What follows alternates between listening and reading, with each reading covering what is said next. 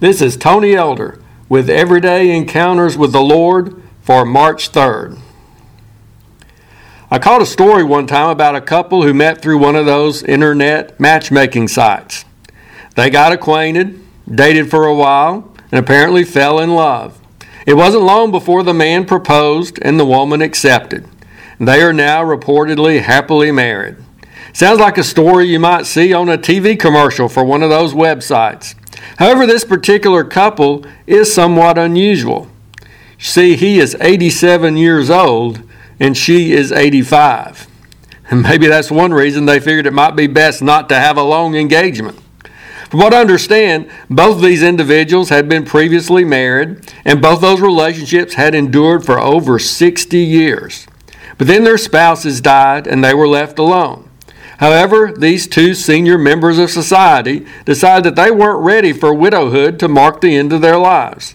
They chose not to settle for loneliness in their remaining years. They sought out companionship and found it with a little help from modern technology. It's an interesting story. You can't help but admire people who, even when they're older, muster up the courage to venture into a new relationship.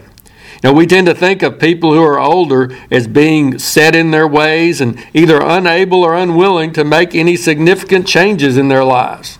We excuse ourselves and others by quoting that old saying, You can't teach old dogs new tricks. But it's refreshing to see older people who are willing to try new things, who want to continue to learn and grow, and who are even willing to reach out in a new relationship. Do you know what's even more admirable? It's to see someone in his or her latter years who ventures out by faith into a new relationship with God. It tends to be unusual, but it happens. And what a wonderful thing it is. And I'm not talking primarily about a deathbed conversion, but simply about someone, let's say in his 70s, 80s, or beyond, who invites Christ into his heart and receives the gift of eternal life. Statistics tell us how much better it is to reach out to people with the gospel when they're young.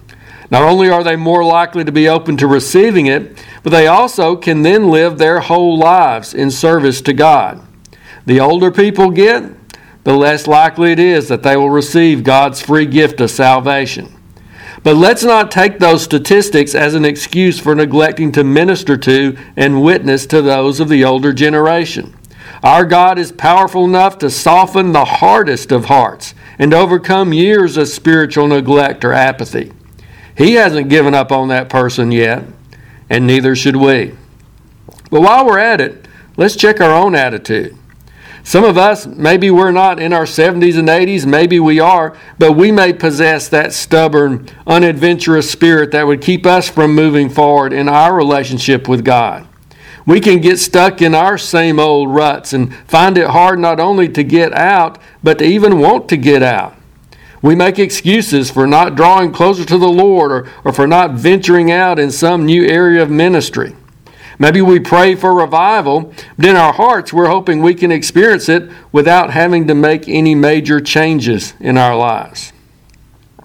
Let's receive a little inspiration from a couple of 80 somethings who took the plunge into a new relationship. No matter how old we may be, let's be willing to pursue a closer walk with God. If you're interested, Everyday Encounters with the Lord is available in both book and ebook formats.